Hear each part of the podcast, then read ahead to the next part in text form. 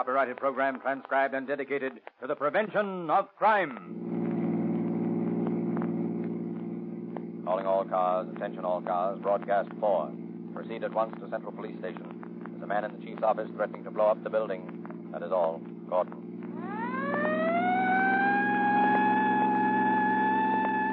It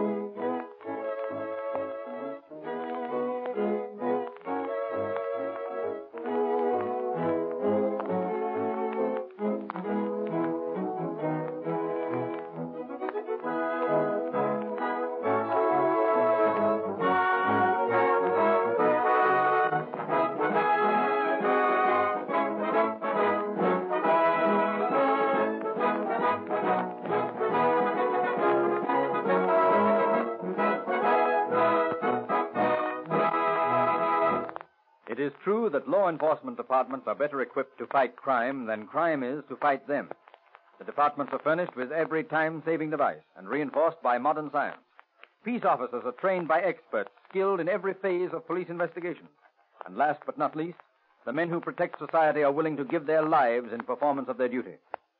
In the story you're about to hear, a police officer made a decision that took the kind of courage for which our law enforcement agents are noted. Took a chance with the odds of 100 to 1 against him. Listen to the true story of the human bomb.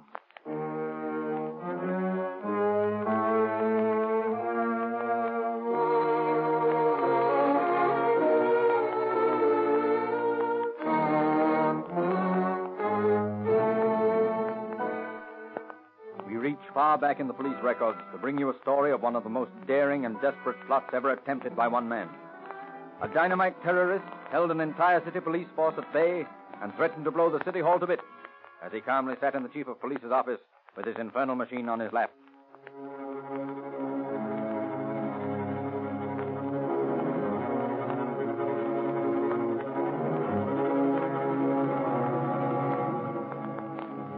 One morning, a strange apparition looking like a man from Mars appeared at the chief's office.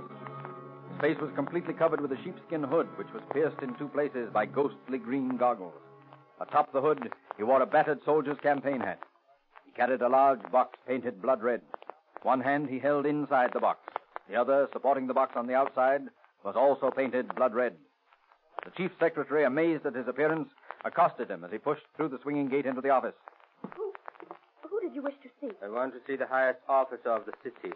Well, you're in the wrong place. Let me by. I'm going in there. You'll have to state your business. Let me by if you know what's good for you. out there, Miss Jim. This man wants Let in, but he me won't. by. Let him in. I'll talk to him. Yes. I want to see the highest officer of the city. Are you him? Well, I'm uh, chief of police, if that's what you mean. Are you the boss around here? Well, and this building is. Where did you come from? A fancy dress ball? It don't make no difference where I come from. Well, uh, who are you? That is my business, too. Well, maybe you'll tell me why you're dressed up like this. Are you advertising something? No, I'm not advertising anything. I mean business. I came down here for a reason. And I got something here that's going to make you do as I say. Well, now, uh, that all depends. Depends. On what? Depends on what you've got there. Oh, it will do the business. And what do you want me to do? What's in the box? A machine that will blow this building and everyone in it to bits. What did you say? I said a machine that will blow this building and everyone in it to bits. Indeed. Yeah, indeed. You want a demonstration? Oh, no, no, thanks. Perhaps there's no need for it. Now, maybe you'll tell me what's on your mind. I want you to send for Paul Shoup, the president of the Pacific Electric Railroad, and make him come down here. I want to talk to him. Paul Shoup? Yeah, Paul Shoup. That's the man I mean. Get him down here. Now, whatever in the world do you want with Paul Shoup? That is my business. He's the whole shooting match down at the railroad company, and I want to talk to oh, him. But he couldn't help you. He doesn't own the railroad. He's just the president. You heard me. I want you to get Paul Shoup down here. I got something to say to him. Remember, all I have to do to set this thing off is to jerk my hand out of the box. Yes, yes, that's all right. Now, um, we'll try to get in touch with him. Uh, in just a second. Oh, Snively. Yes, sir? Get in touch with Paul Shoup, president of the Pacific Electric Railway, and ask him to come down here at once. Yes, sir. And show him in the moment he gets here. You're not going to call him, are you? Didn't you see the chief wink? I'm going to take the call. I'll go into my desk in the chief's office. You ring me from the switchboard, and I'll answer on a dead line. Get it? Yes. Oh, but I'm scared. Do as I say. All right. They're ringing him now, sir. Oh, that's good, good. Now, uh, look here. Did it ever occur to you that you'd blow yourself up as well as the building if you let that thing go? That is my business. I've thought it all out. I'm going to see that those railroad men get a square deal or die trying. Well, there's the call, Chief. Uh, I'll get it. Hello, uh, Pacific Electric? Uh, Mr. Shoup, please. Uh, Chief Sebastian calling. Oh, he's not there yet. Well, just as soon as he comes in, uh, ask him to come down to the chief of police's office. Yes, it's very important. Thanks. Goodbye. Well, when will he be here? Well, they uh, they said that they expected him any moment. Good. When that guy gets here, he'll listen to me. He'll give those poor railroad men the wages they should get, or else.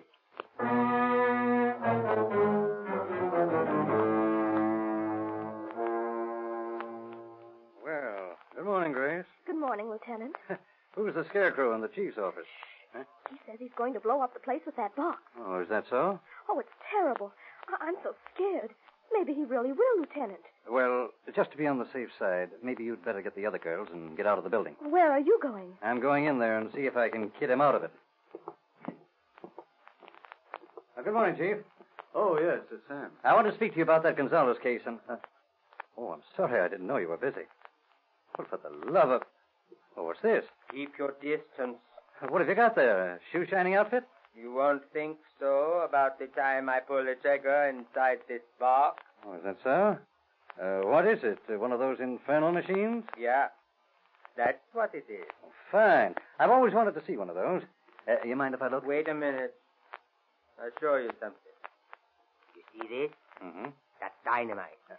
There are 59 sticks like it in here. Enough to blow this whole building into a cloud of dust. Now, do you believe me? No, I think you're joking. Now, listen, we've got a jailer here named John Shand who knows all about that stuff. Uh, let him have a look at your box. And if he says it's dynamite, we'll all believe it. Okay. Tell him to come ahead. But if he tries anything funny... Oh, he won't. I'll see if he's around. Oh, John! John Shand! John! Uh, in the chief's office, will you? Come in. Shoup had better hurry. I'm getting tired of holding this trigger. And all I need to do is let her go. And now, don't get excited. Good morning, Chief. Did he call? Oh, yes, sir. Brown here, Coach. Yes, sir. Oh, this man here claims he's got dynamite in that box, and I doubt him, John. I want you to tell me if it's the real stuff. Uh, here, let me have that sample. Here you are. You'll find out quick enough. Well, well, John, what about it? It's the real thing, all right. Huh? Looks like about 80%. Yeah? Well, he says he's got 60 sticks there. Claims that's enough to blow us to bits. Is that right? Blow us to bits. I'll say it would. And scatter the bits over the county.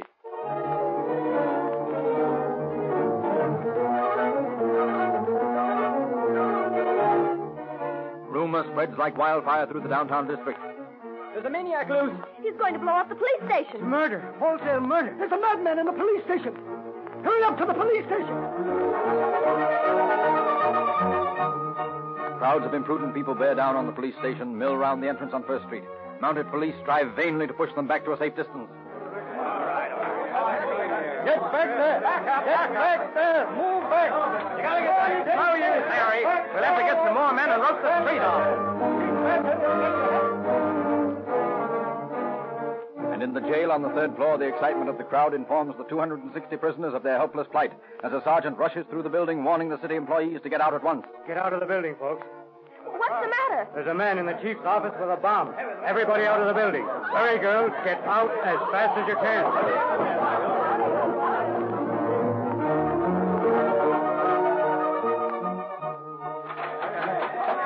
Hey, Turnkey, get me out. We don't want to get blown up. Get your out of here. Hey, John, what are we going to do with these men? We'll get them out all right. Get some of the boys and help me herd them into the drunk tank. They've sent for a streetcar. It'll be waiting by the time we get him out the back way. Good, okay. Pipes down! Ah! Pipes down! We can't get no place with all this noise. Now listen to me. I'm unbarring the doors. File out and bar in the doors. File out and march down to the drunk tank. And don't try any funny business. All right, boys, get along there. Make it snappy. Come on, boys, we haven't all day. Now listen carefully, men. Down in the chief's office, there's a nut with a load of dynamite threatening to blow up the building. I'm serving 30 days for beating my old lady. I, I wasn't given no death sentence. All right, all right. Pipe down now and listen. The boys are stalling this bird along, trying to kid him out of it. Let them be heroes if they want to. You don't get me. Yeah, but we're caught like rats in the trap. Boys, boys. That's what I'm trying to tell you. If you'll all be quiet, we'll be out of here in five minutes. Oh.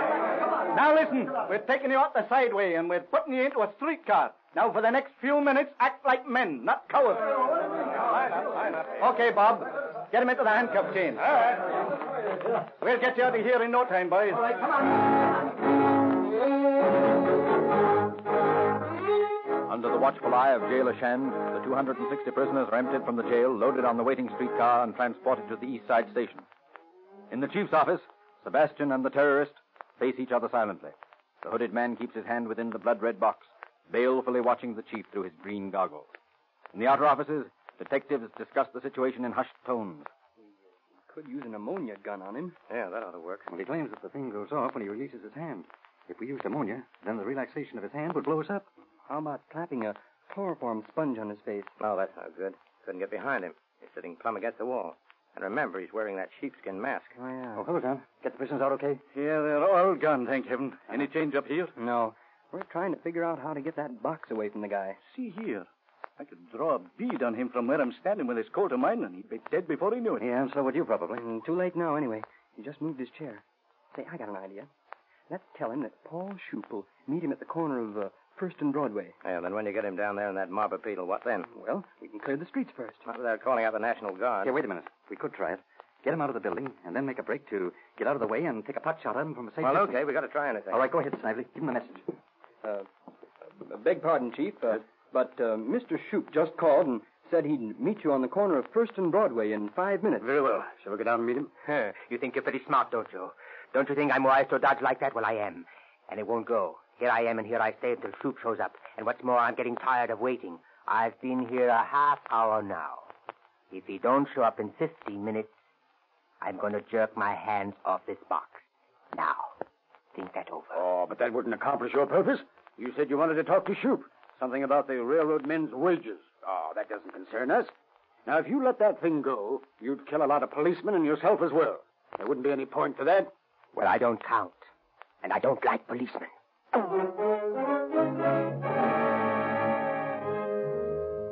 Minute after minute ticks on as the grotesquely clad killer faces the chief of police in sheer defiance. Seated stiffly upright, the skin hood outlining his nose and mouth, he looks like some brooding god from an ancient Assyrian temple. Outside, held in check by policemen and jail trustees, the mob grows by the hundreds every minute.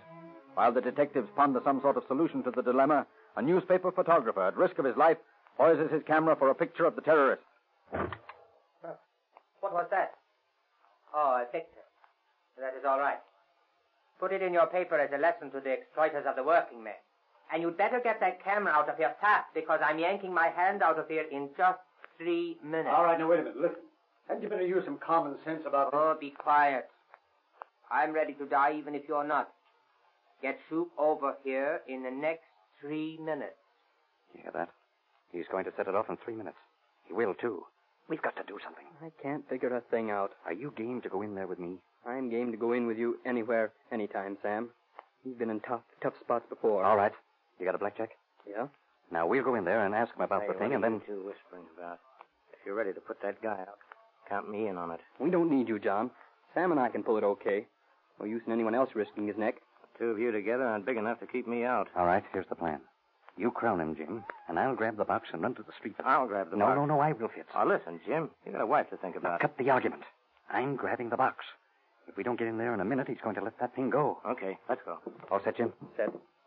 Uh, Mr. Shoup will be here any minute now, but uh, whether you come to an agreement with him or not, I, I wish you'd give us fellows time to get out of here before you set that thing off. When Shoup gets here, I don't care what you birds do.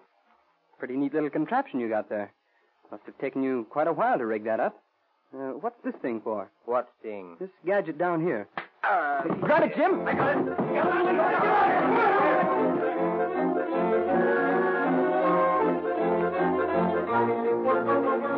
As the terrorist slumps forward, both Fitzgerald and Brown grab at the box.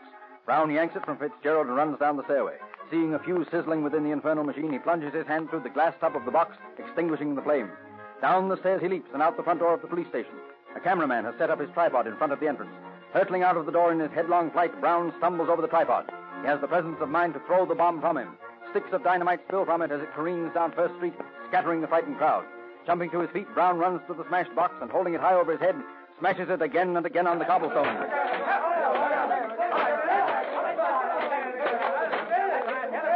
All right. All right, all right. All right. Well, well, it's all over. Oh, great work, Sam. Oh, a hero. Say, Brown, you're bleeding. Huh? Oh, that's funny. I didn't notice it before. I must have cut myself when I jammed my hand in there to put that fuse out. You mean you actually stuck your hand in the thing and put it out? Oh, sure. It was the only thing to do, wasn't it?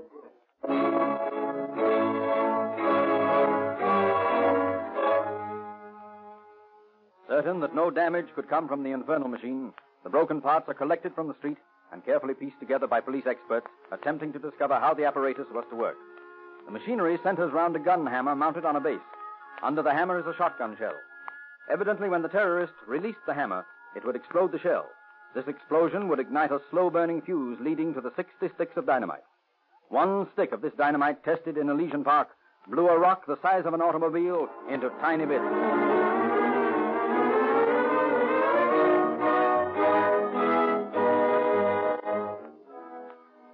Few hours later, Brown and Fitzgerald visit the human bomb in the receiving hospital. Well, how is he, Doctor? He'll pull through, I think. He's semi-conscious now. For a while there, I was afraid we'd lose him. Now, don't lose him, Doc. We want to talk to him. Well, you can go in now. Oh, oh, my head. Oh, I. Hello, my friend. How do you feel now? Where, where, where am I? You're in the hospital. Yeah, I'm mighty lucky you're not in the morgue. Uh, where's my machine? It's been taken all apart, and it didn't blow us to bits like you promised it would. Oh. Oh, yeah, yeah, I remember. Now, you guys sneaked up on me and slugged me. But I can't understand why it didn't work. I must have made the fuse too long or something.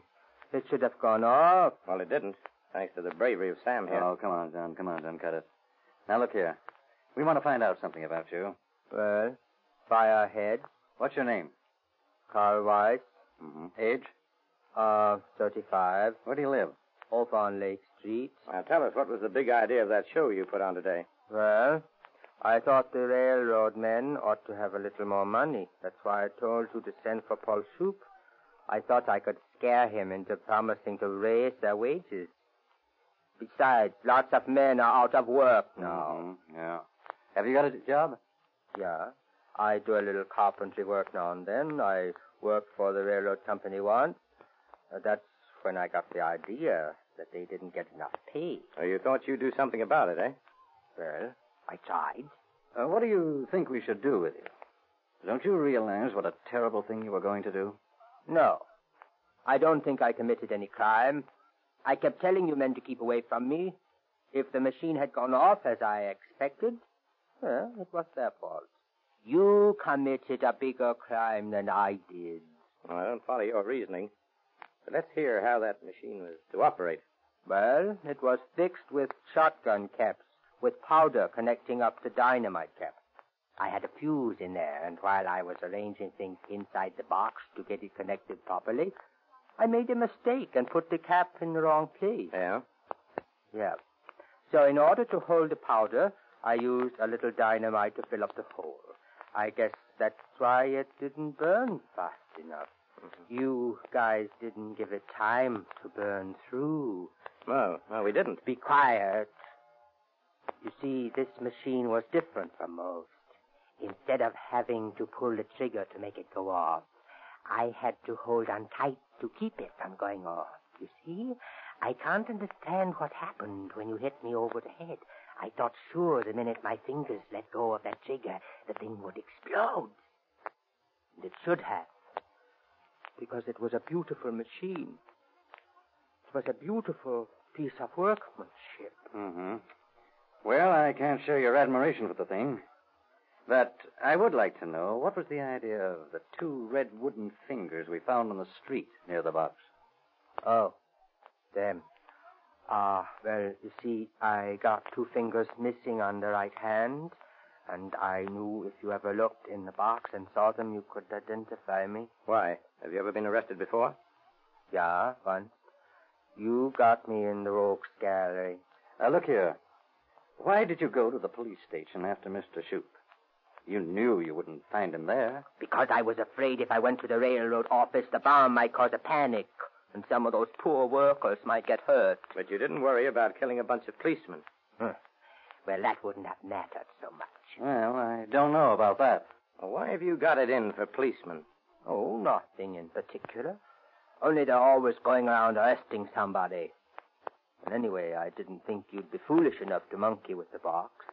I was just getting ready to yank my hand out when you started asking fool questions. I don't know why I didn't see that blackjack in time. I don't. Uh, what other part of your scheme didn't work? Well, the railroad man didn't show up. Well, what if he had shown up and refused to do what you asked? We found a pair of handcuffs on me, didn't you? Yes? Well, I intended to handcuff Mr. Shoup to me. Then I was going to make him walk out of the station with me like he was an officer and I was a crazy man. I was going to make him keep walking until we got out into the open country somewhere.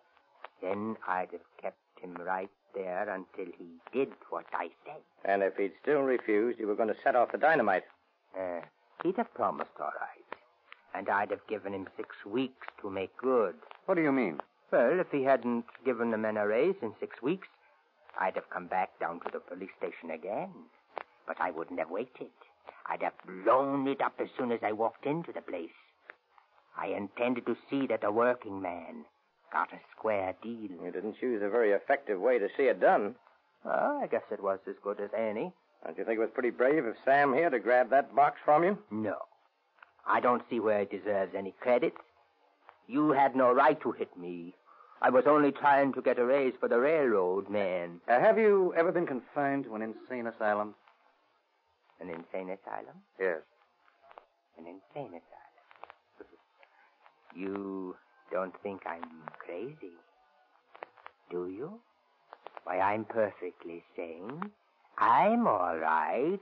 It's you people that can't see the injustice and suffering in the world. It's you people that are crazy.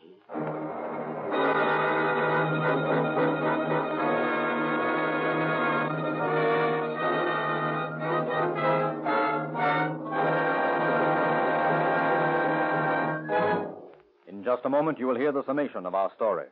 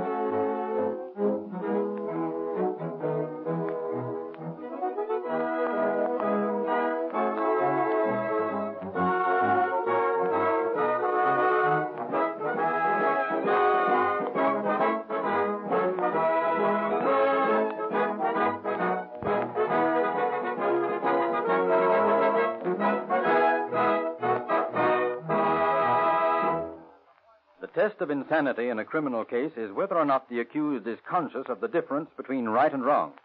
If he is conscious of this distinction, then he is not legally insane. This test was applied to Carl Weiss. He reacted to it just like an average intelligent person. Therefore, from a legal standpoint, Carl Weiss was sane, though he did suffer from the martyr complex. But this did not becloud his mind as far as knowing right from wrong. He was perfectly aware of the distinction.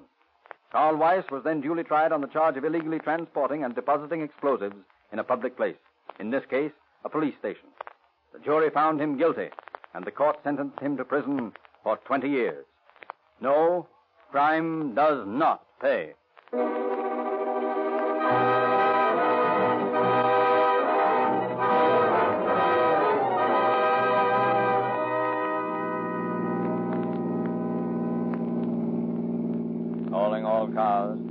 Attention all cars. Cancellation broadcast 4. Suspect now in custody. That is all. Gordon.